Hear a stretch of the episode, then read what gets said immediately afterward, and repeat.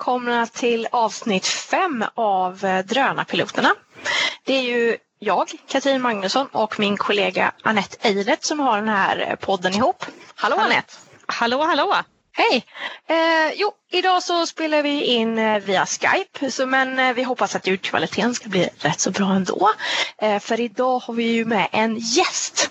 Joel Sköld. Han är eh, jurist med inriktning på drönare och han har ju full koll på det här nya regelverket som börjar gälla nu under 2020. Hej och välkommen Joel! Ja men hej, jättekul Hej. att vara här. Ja, vad jättekul att du vill vara med i våran podd. Du får eh, jättegärna presentera dig för de som inte känner till dig sedan tidigare. Ja absolut. Eh, Jag är jurist på JP Infonet och eh, jobbar framförallt med drönarjuridik och dataskydd, det här GDPR som alla älskar.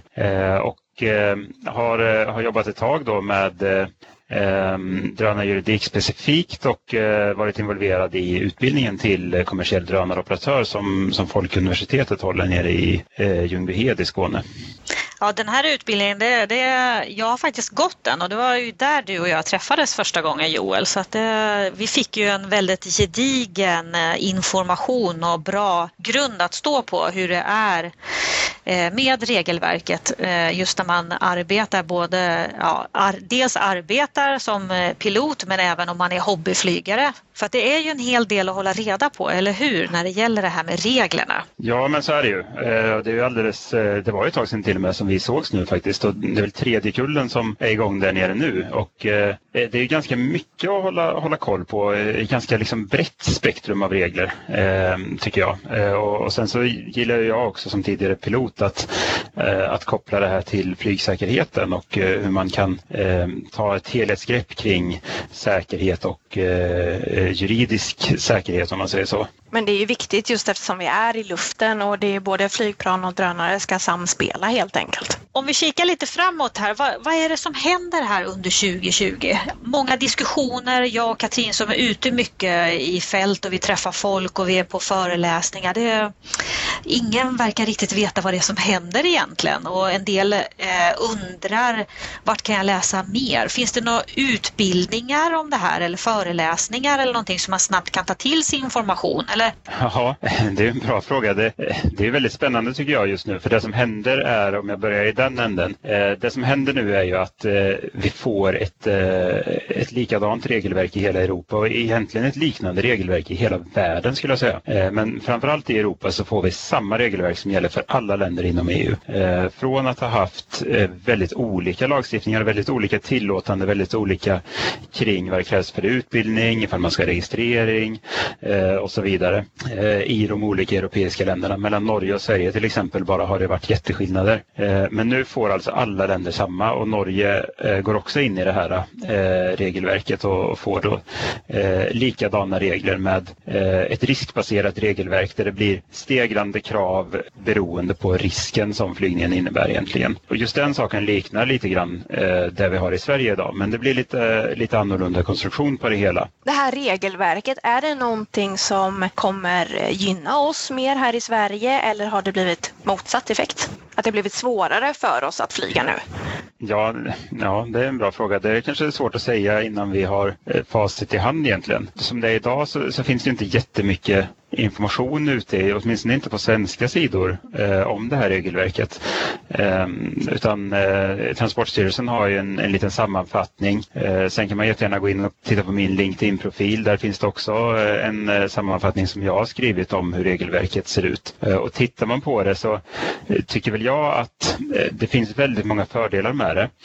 Eh, inte minst därför att flygsäkerheten stärks upp och det blir lite tydligare vad man får göra och inte göra. Eh, det tycker jag är en väldig fördel för att då minskar man de här sakerna som kan ge lite negativ publicitet för drönare och eh, allmänheten får ett större förtroende. Så att är man en seriös drönarflygare oavsett om man flyger privat eller kommersiellt så eh, får man förhoppningsvis lite lättare förutsättningar att, att flyga utan att det kommer fram eh, folk och är arga. Det, det kan ju vara en jättefördel. Sen, eh, sen blir vi ju lite mer belastande i och med att vi får eh, högre utbildningskrav än vad vi har haft idag och eh, eh drönaroperatörer måste registrera sig och sådana saker. Då. Så att, eh, eh, lite skillnad eh, tycker jag väl att det är ändå. Mm. Det här med utbildningskravet här, kan du berätta lite grann om det? Påverkar det även om man är hobbyflygare och bara ska kolla hur huset ser ut uppifrån? Eller om man jämför med de som eh, kanske till och med arbetar heltid som piloter? Ja, eh, det gör det. I, någon utsträckning påverkar det oavsett vad du gör egentligen. Ehm, det enda som är undantaget är eh, i princip leksaker, då, rena leksaker som, som inte heller är kamerautrustade. Sådana som går under EUs leksaksdirektiv de kan vara helt undantagna. Annars är det drönare under 250 gram som är alltså väldigt lätta så länge de inte är kamerautrustade. Eh, som är undantagna från registrering, eh, nej förlåt, från, eh, från utbildning ska jag säga. Eh, sen från 250 gram uppåt eller om man har en, eh, en eh, kamerautrustad drönare så måste man genomgå som allra minst en liten webbkurs. Då. Sen så blir det liksom i stegrande omfattning mer utbildning som man behöver göra om du ska göra mer avancerade saker eller flyga med en tyngre drönare. Så att på det sättet så påverkas ju de som flyger kommersiellt mycket mer. Och de här webbutbildningarna då, är det Transportstyrelsen som har hand om det eller mm. var ska man göra det någonstans tror Ja, precis. Det är, Transportstyrelsen håller på att ta fram en sån utbildning i, i detta nu och de har sagt tidigare att de har som mål att den ska vara klar eh, någon gång under våren här runt mars-april eh, väntar vi oss väl att den ska komma ut då. Eh, det kommer vara samma utbildning i princip i hela EU så att man jobbar också övergripande mellan länderna med att få den här likadan. Men det blir en utbildning för varje land eh, ändå så att man, man gör den i, i Transportstyrelsens regi så att säga. Och eh, på, den är på svenska då. Kommer det att kosta någonting det här? Ja, de sakerna är väl lite tidigt att säga egentligen. Det vet vi inte riktigt exakt hur det kommer se ut. Eh, vad det kommer vara för kostnader för registrering av operatörer till exempel eller kostnader för utbildningen eventuellt och sådär. Utan eh, där behöver vi egentligen få, eh, få mer information från Transportstyrelsen innan jag vågar uttala mig. Men då är tanken med det här nya regelverket, eh, precis som du sa då, det är att det ska bli ett gemensamt, att det ska bli lättare för, det här gäller länder i EU då vad jag förstår, eller? Ja, precis. Mm, så om, vi ska, om, om det blir Brexit här nu, eller det ska det ju bli säger de, men när det träder i kraft så blir det svårare att ta med sin svenska drönare och åka över till eh, England och flyga om de har gått ur. Ja, det är inte säkert. Eh, de kan ju ansluta sig till det här precis som Norge gör då eh, och ändå eh, fungera på samma sätt just i det här avseendet. Så att det får vi väl lite se vad Brexit får för resultat på det här området. Men annars så ska man kunna eh, ha samma regelverk i Sverige och sen om man åker till Spanien eller att man ska veta vad som gäller. Det ska vara liksom övergripande samma. Ja, det ska det vara. Det ska också vara så att du, att du faktiskt har samma eh, certifikat eller tillstånd om man säger så. Eh, så att så länge du inte har något nationellt undantag eh, av något slag så, så kan du åka med din eh, drönare efter att ha gjort den här onlinekursen mm. Eh, även i, i Danmark Danmark eller Frankrike eller så. Mm. Eh, I princip samma regler. Sen kan det finnas vissa lokala skillnader kring eh, eh no flight zones och lite sådana här saker. Då. Men, eh, men annars är det i princip samma som gäller. Mm. Kommer Sverige ha något specifikt, eh, någon specifik regel som inte finns i de andra EU-ländernas regelbok? Ja, det är en bra fråga. Det vet vi egentligen inte. I, stora drag så är ju det här, de här reglerna som har kommit nu, det är ju någonting som kallas för förordning, eh, den typen av EU-lagstiftning och det innebär att den gäller direkt som lag i medlemsländerna. Eh, så att eh, det regelverket som, som finns nu från EU, det är det som kommer börja gälla. Sen finns det vissa utrymmen för eh, nationella regleringar i, i vissa detaljfrågor. Till exempel så kan minsta åldern för att flyga drönare som ska vara 16 år, eh, den kan sänkas med upp till fyra år i medlemslandet. Men då, då blir man begränsad till eh, just det landet man flyger i. Då.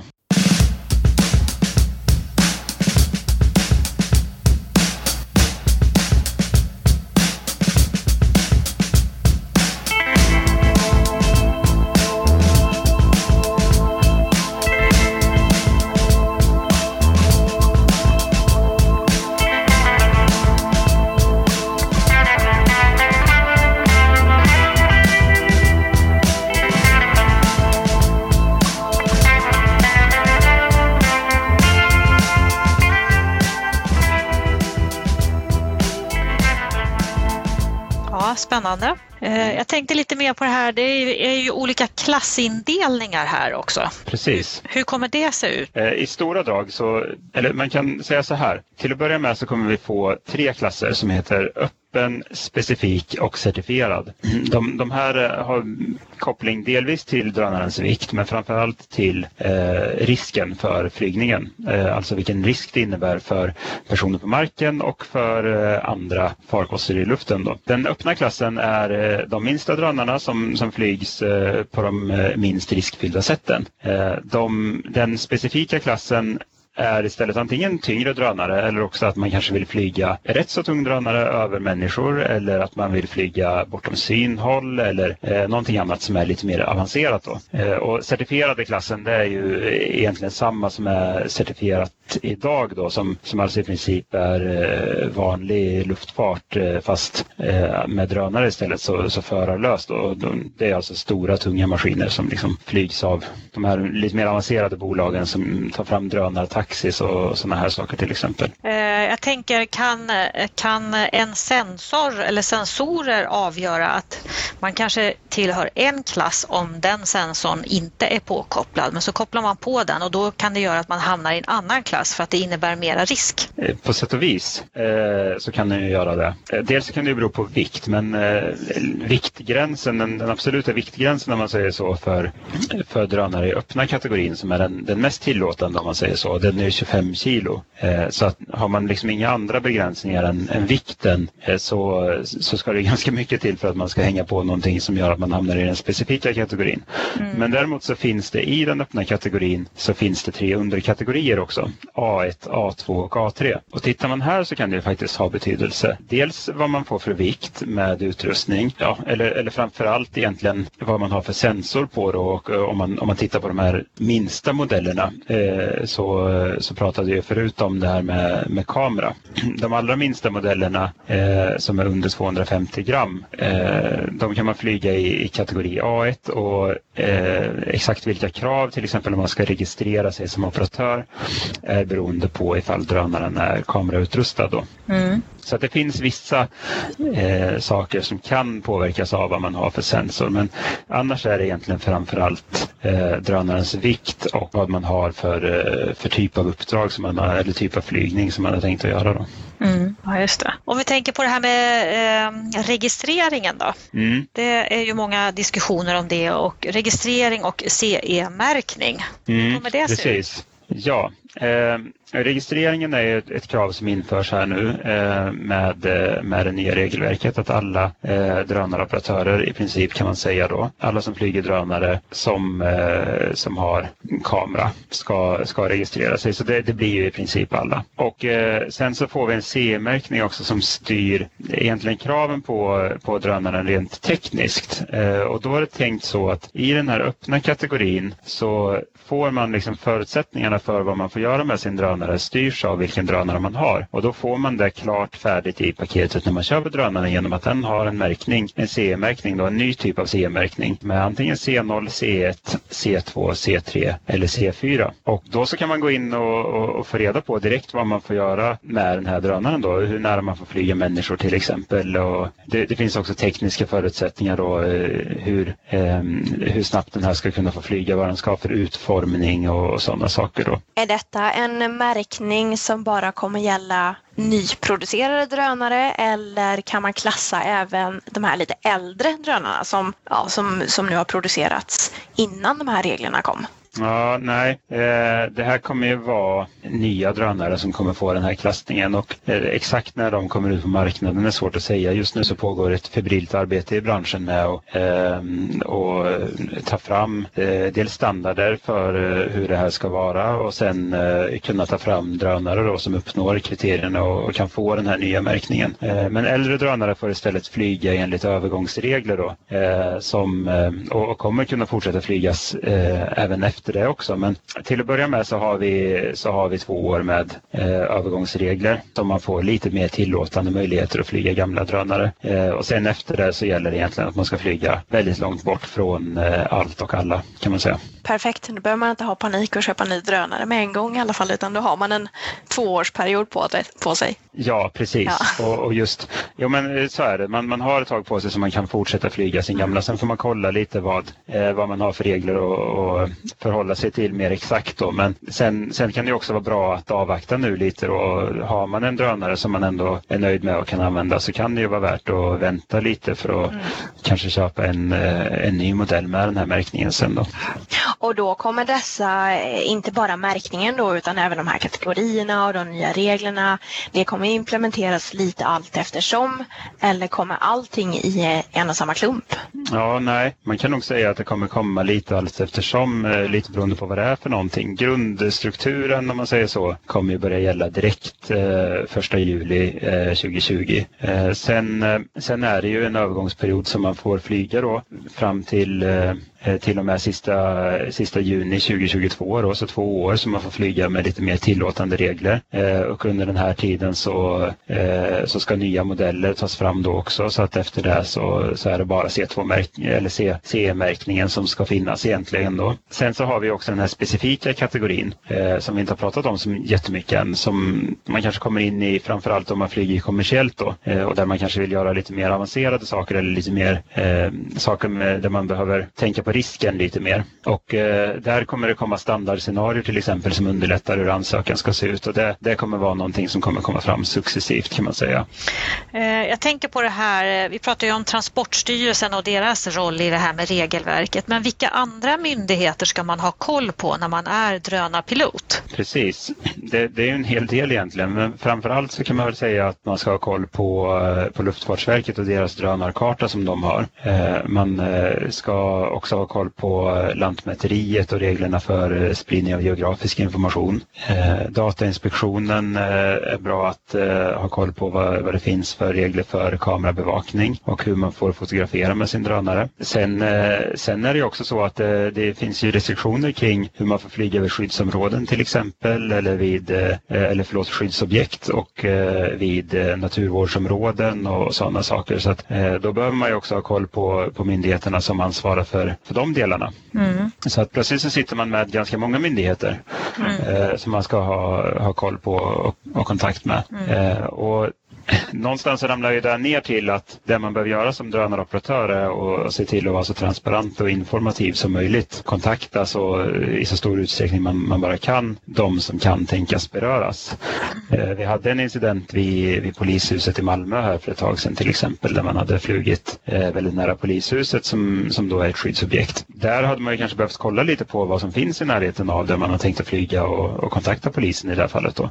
Mm. Även om de egentligen inte kanske nödvändigtvis nödvändigtvis vara tvungna att kontaktas för att få flyga där rent enligt, enligt luftfartsreglerna om man säger så. Men för att inte skapa onödiga problem för sig själv. Mm. Är det inte det som kallas för upplysningsplikt har jag för mig när man flyger i centrala delar av en storstad till exempel att man bör ringa till polisen och säga att vi kommer flyga här och här. Även om du får göra det och, och att inte är något annat som störs så har jag för mig jag hört att man ska gärna ringa till polisen och säga då att upplysa dem om att vi är här eller där. där.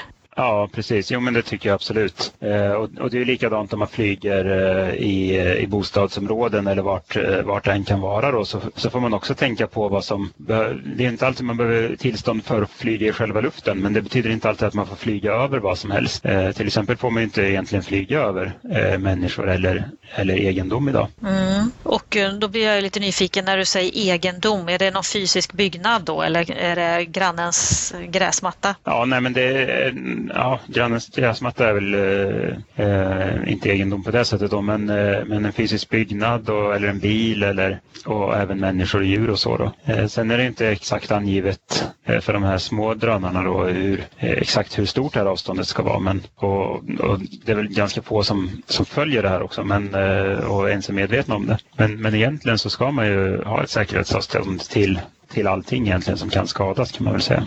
Mm. Så man ska alltså inte ta genvägen över grannens tomt utan man ska hellre åka runt? Ja, det tycker jag. Och där har man ju också integritetsperspektivet mm. att tänka på. Eh, ur, ur, ett flygsäkerhetsperspektiv har man ju också det att grannen, grannen faktiskt kan befinna sig där eller grannens barn mm. kan springa ner. Och, eh, och det ska man ju definitivt ha med sig att även om drönare är väldigt lättflugna och fungerar i nio fall av tio så är det den där en av tio gånger eller en av hundra eller vad det kan vara som den faktiskt inte fungerar så eh, ramlar den ju ner väldigt, väldigt snabbt. Mm. Och det räcker med en, eh, en ett kilos drönare från, eh, från 10 meters höjd så, så handlar det om att man kan dö av att få den i skallen. Man, man måste verkligen tänka på riskerna som flygningen innebär och oavsett vad reglerna ger för tillåtelse så, så har man ju alltid ett ansvar som eh, som pilot av en drönare att göra en flygsäkerhetsbedömning inför varje flygning man gör. Mm.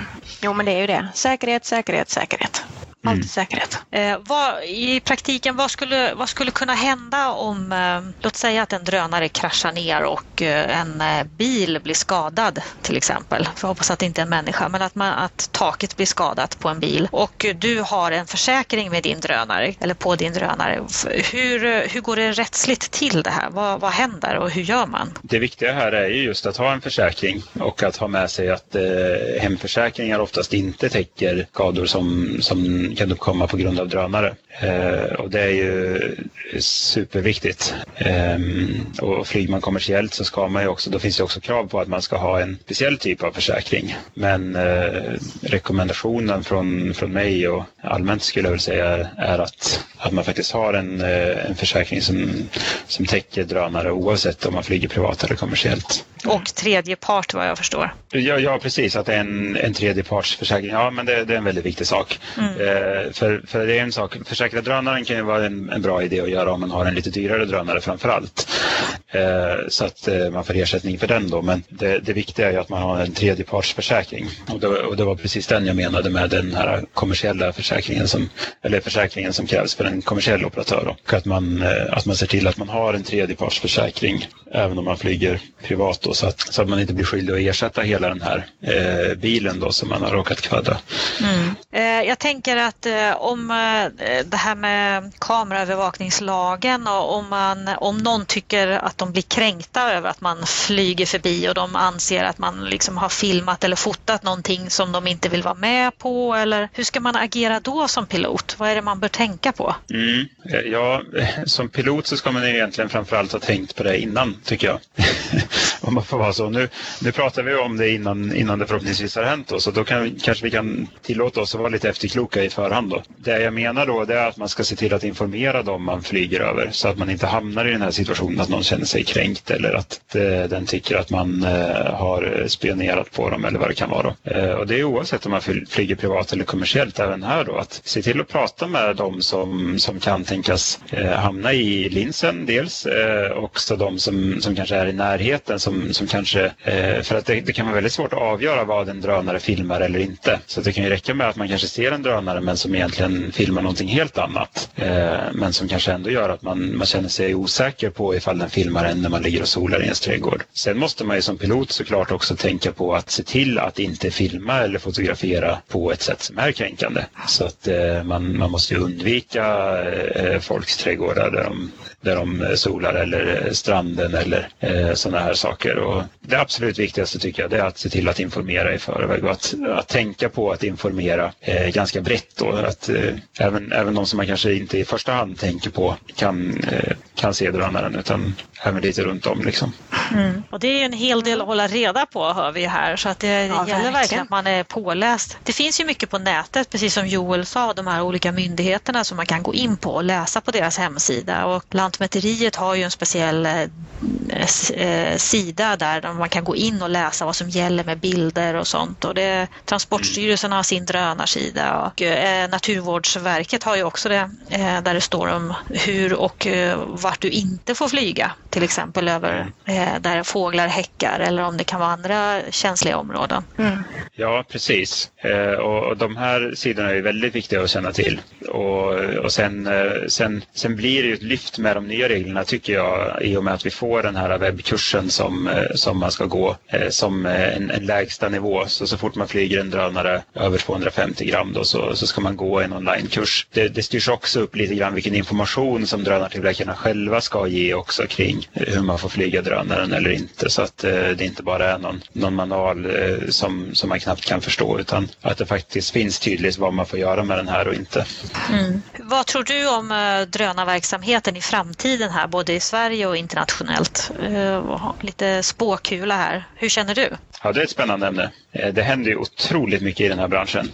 Eh, jag, jag tror att vi kommer se eh, väldigt mycket mer drönare. Jag tror att vi framförallt kommer se, se drönare i områden som vi kanske inte ser dem idag så mycket. Det börjar ju komma mer och mer med transporter med drönare till exempel och sådana här saker och utvecklas även i väldigt rask takt eh, ehm, drönartaxis och eh, sådana här riktiga framtidsvisioner men som nu ligger ganska nära till hands faktiskt jämfört med för bara 5-10 år sedan. Så att eh, förmodligen så, så kommer det här kunna bli en, en jätteomställning för hela samhället eh, och hur, hur drönare kan användas till alla möjliga saker. Allt från kanske att eh, bygga enkla broar eh, till eh, transportera blodprover eller till att, eh, att man kan ta en, eh, en drönartaxi till, till flygplatsen. Eller, och, och sen också alla de här små sakerna som man kan använda drönare till. Eh, bara att kunna göra inspektion på vindkraftverk som, eh, som det redan används till idag. Eh, de sakerna tror jag det kommer komma jättemånga fler om eh, tillämpningsområden som, som vi liksom inte tänker på idag ens att man eh, kan ha drönare till. Mm. En drönartaxi, det tyckte jag lät spännande. Det hade jag jättegärna velat åka med. Nej, mm. det hade inte jag vågat åka med.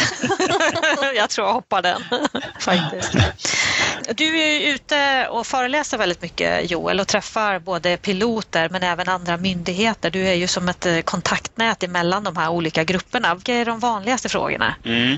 Ja, det, det allra, en av de allra vanligaste frågorna just nu det är ju det här ifall man kan eh, fortsätta använda sin gamla drönare eh, när det nya regelverket kommer. Eh, det, det, var vi lite inne på förut eh, och det, det, kommer man kunna göra men eh, det kommer vara lite strängare krav för drönare som inte har den här nya CE-märkningen. Eh, sen får man under den här övergångsperioden så får man lite bättre möjligheter. Eh, framförallt så handlar det här om hur nära människor man kan eh, flyga och, och det är en av de andra vanliga frågorna just hur nära människor man får flyga. Egentligen kan man säga redan idag att man ska som minst hålla det avståndet som man har i höjd. Så flyger man på 50 meters höjd så ska man helst ha 50 meters avstånd också till personer på marken. Eh, sen så flyger man kanske med, med, väldigt låg fart så kanske man kan snäva in det här lite grann då för att eh, det inte är så stor risk att den, att den fortsätter framåt och, och träffar någonting som är långt bort utan den, den ramlar mer rakt ner drönaren då. Eh, och det är också en av de, de sakerna som kommer att ha betydelse för i vilken eh, vilken närhet man får flyga till personer eh, i det nya regelverket här sen då. Mm. Men när, när det gäller gamla drönare så, så kommer man flyga dem beroende på vikt i, i antingen de här, det, det, finns tre klasser i, i den öppna kategorin då, eh, A1, A2 och A3. Eh, och beroende på vikt då så kan man, kan man flyga dem i, eh, i de här olika klasserna. Under 250 gram så kommer man kunna fortsätta flyga precis som idag egentligen. Eh, den stora skillnaden där blir, blir egentligen att man behöver registrera sig ifall drönaren är kamerautrustad. Då. Men 250 gram, det, vad blir det för en drönare? Det kan ju inte ja, vara något Väldigt lite men, ja. men det, är väl ingen, det är väl ingen tillfällighet att den nya DJI Mavic Mini väger 249 gram. Mm. Aha, där tänkte de till ordentligt. Ja, mm, klart. Precis. Ja. Eh, och sen, sen de andra drönarna som är lite större då, eh, de kommer få det lite tuffare för där snackar vi då om att man, eh, att man ska flyga minst 50 meter ifrån andra människor och att man ska, ska flyga minst 150 meter till och med från andra människor ifall den, ifall den väger över två kilo. Och två kilo är ju ingen, ingen jättevikt. Så att, men det, det, det finns ändå, ändå möjligheter att fortsätta flyga eh, äldre drönare. Det finns en, en grupp till också upp till 500 gram men det, är väl inte, det hoppar väl nästan upp till ett kilo skulle jag säga om man inte har de här allra minsta lättviktarna. Eh, är, du, är du över 500 gram då så, så hamnar du ändå i att du måste flyga minst 50 meter ifrån. Då. Mm. Någonting som jag kom på här nu det är det här med transponder. Är det mm. någonting som kommer? Ja, det kan man väl. Eh, just de delarna är väl no någonting av det som vi inte exakt vet hur det kommer se ut än. Eh, det är ju bestämt att det ska finnas elektronisk identifiering, alltså en, någon form av fjärridentifiering för drönare. Att den ska sända ut en signal så att man kan se vem, vem som eh, opererar den här drönaren och eh, vart den har eh, lyft ifrån. Eh, eventuellt också vart piloten faktiskt står och flyger. Mm. Det här kommer ju såklart vara väldigt bra för bevis och så för att kunna, eh, kunna beivra när, när drönare flygs in över kärnkraftverk och sådana här saker som har hänt. Eh, men, eh, men det är också tanken att, eh, att man faktiskt ska kunna ta upp den här och ha som en, en app som Flight Radar 24 till exempel som många har. Mm. och så kan man hålla den mot himlen och så kan man se att jaha, men det är ganska som är här ute och flyger. Då måste det vara det här bygget som är i närheten. Då är det inte någon som är och spionerar på mig i min trädgård. Vad skönt. det är ju också tanken. Så det, det, det har liksom två funktioner som, som minst. Och sen finns ju också kopplingen i det här finns ju också till att man, man på sikt kommer införa trafikledning för drönare och kunna flyga drönare på samma sätt som, eh, som vanliga flygplan egentligen och att de kan fungera i, i luftfarten och styras av trafikledningen och eh, flyga in på flygplatser och, och sen så kommer det drönartaxis som, som också kan vara med i den här trafiken och så. Så att det, det här kommer liksom byggas på under många år framöver, under ja, 10-20 år framåt eh, och, och utökas mer och mer och mer. Eh, och framförallt då om man man flyger kommersiellt eller eh, med sådana här mer avancerade saker. Då. Mm. Ja, det låter jättespännande här tycker jag. Jättespännande. Men just det här med transponder, eller hur Katrin, det är ju någonting som, eh, som vi som piloter som är ute mycket, det är, även man, på ett event till exempel så är det ju jättebra att veta om det är flera personer som är där och flyger. Det har man ju mm. ingen aning om om man inte råkar känna den kollegan. Nu är ju drönarvärlden ganska så liten i varje fall så ofta så känner man ju till varandra om man är på samma ställe och ska bevaka samma event. Men det har ju hänt att rätt vad det så dyker upp en, en annan drönare i luften som, mm. som man inte vet om att den är där. Eh, Nej, precis. Det, det skulle ju vara superbra tycker jag om man hade någon form av eh, kommunikation, en transponder eller sändare eller någonting som man kan gå in och se vilka är det här i området och vem är det i sådana fall. Mm. Jo, för det har ju med säkerheten att göra och så som du tidigare sa Joel att det räckte med, vad sa du, 50 meter, nej 10 meter och en, ett kilo drönare. Ja, precis. Så blir man rejält skadad. Mm. Ja, till och med om du har en hjälm på dig faktiskt. Det kommer från eh, en... Eh, eh, det, det togs fram i Storbritannien det här eh, siffror för bygg och arbetsplatser egentligen eh, för att eh, komma till rätta med, med skador från saker som faller. Då. Men, men drönare är också saker som faller mm. så att man kan egentligen ta det rakt av. Och, och, och, då är det... Man, man, vill ta fram då liksom vad vikterna är för, för när det blir dödligt även om man har en, en sån här klassisk byggarbetsplatshjälm på sig mm. eh, för att kunna komma till rätta med, med de säkerhetsproblemen. Då. Och då är det ja, ett kilo från, eh, från 11 meter så, så snackar vi om att, det, att, det, att man kan dö av det. Ja, precis. precis. Och det, eh, det är ju väldigt mycket mindre än vad man kanske egentligen från början tänker sig. Eh, man tänker att en liten drönare som är liksom 10-20 meter upp i luften, det är väl ingen fara. Mm. Sådär. Men det, det, det, krävs inte så mycket.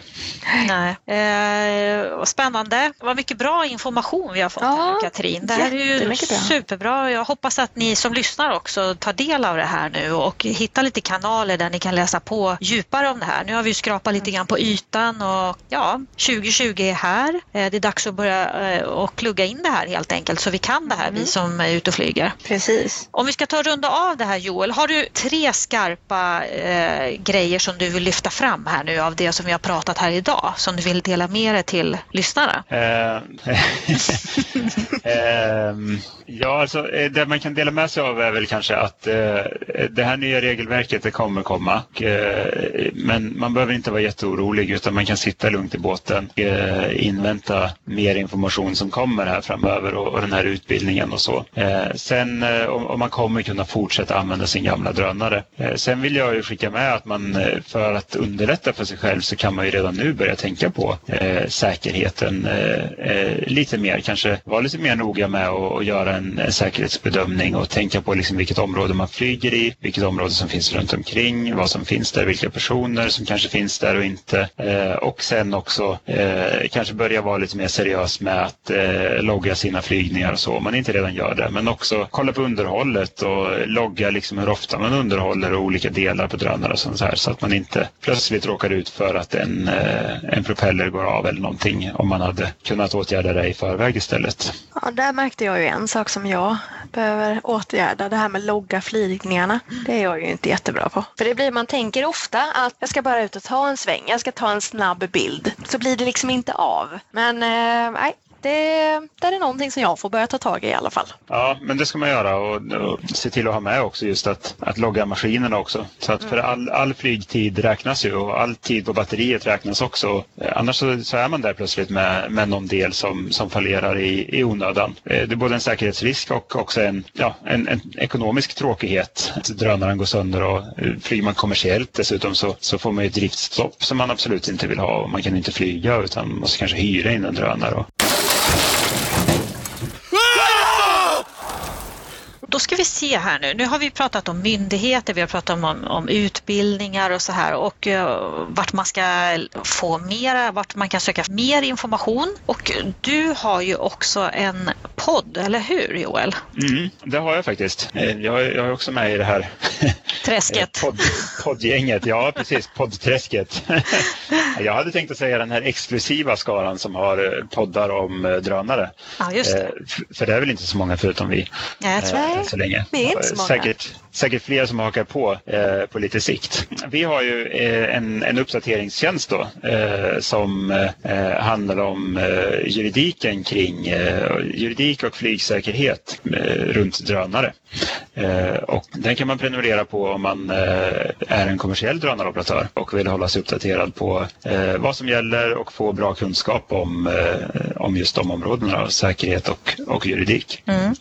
Eh, den heter JP Play drönare. Eh, men det lättaste sättet är väl egentligen att spana in mig på, på LinkedIn och eh, eh, höra vidare med mig där så, så fixar jag så att man får testa och, och sådär. Det låter ju perfekt. Där, där har vi ju mera information och även vi som är aktiva som piloter, vi behöver ju också uppdatera oss i huvudet här så vi vet hur vi ska ta höjd för de här nyheterna som kommer då under 2020. Precis. Och vi kommer ju i denna podden prata mer om reglerna när det släpps lite eh, mer, när vi, eller när vi vet mer helt enkelt. Så vi ska läsa på vi också helt enkelt. Eh, Men vi rundar väl av lite grann här tycker jag. Jag tycker vi tackar Joel här för att han kom med så mycket bra information och hur vi ska sköta oss både på marken och luften när vi är i närheten av drönare.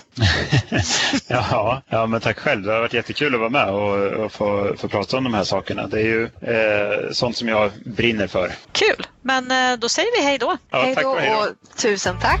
Tack och hej!